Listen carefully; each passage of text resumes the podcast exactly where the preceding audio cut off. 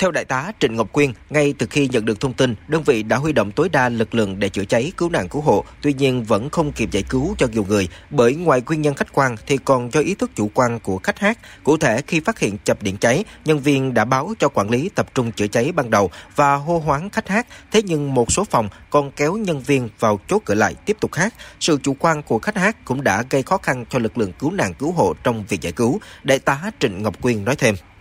Thế chính là khi mà lực lượng công an đến để, để mà, mà mà tập trung chữa cháy để mà mở cửa ở các cái phòng thì lúc đó hầu hết là các phòng đã chốt hết cửa phía trong.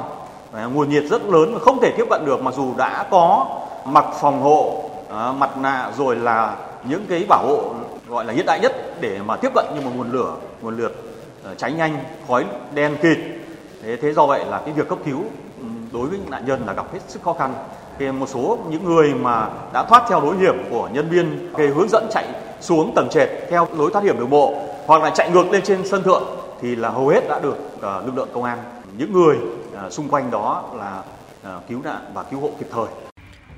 Sau 24 giờ tìm kiếm, lực lượng chức năng đã đưa được 32 thi thể nạn nhân ra ngoài, trong đó có nhiều nhà vệ sinh của quán có từ 7 đến 8 người nằm chắn ở cửa. Trong số 32 nạn nhân, bước đầu xác định tung tích nạn nhân gồm 15 nữ, 17 nam. Đến nay đã có 17 thi thể được nhận dạng, còn 15 người đang giám định ADN. Khi có thông tin giám định, cùng với thân nhân sẽ bàn giao cho gia đình lo hậu sự cho các nạn nhân. Báo chí đặt câu hỏi về trách nhiệm của cơ quan quản lý nhà nước trong vụ cháy, bên cạnh nguyên nhân do sự chủ quan của nạn nhân, có hay không việc đổ lỗi cho nạn nhân khi cơ quan chức năng nói nhiều về trách nhiệm chủ quan. Đại diện chủ trì buổi họp báo cho biết vấn đề trên vẫn đang được cơ quan chức năng làm rõ. Giám đốc Công an tỉnh Bình Dương cũng cho biết đã chỉ đạo các đơn vị đẩy nhanh tiến độ điều tra ban đầu, làm cơ sở để khởi tố vụ án về tội vi phạm quy định về phòng cháy chữa cháy. Từ cơ sở khám nghiệm hiện trường với kết quả điều tra ban đầu và làm việc với những người có liên quan là căn cứ để công an tiếp tục khởi tố bị can, làm rõ trách nhiệm vi phạm của chủ cơ sở và những người có liên quan.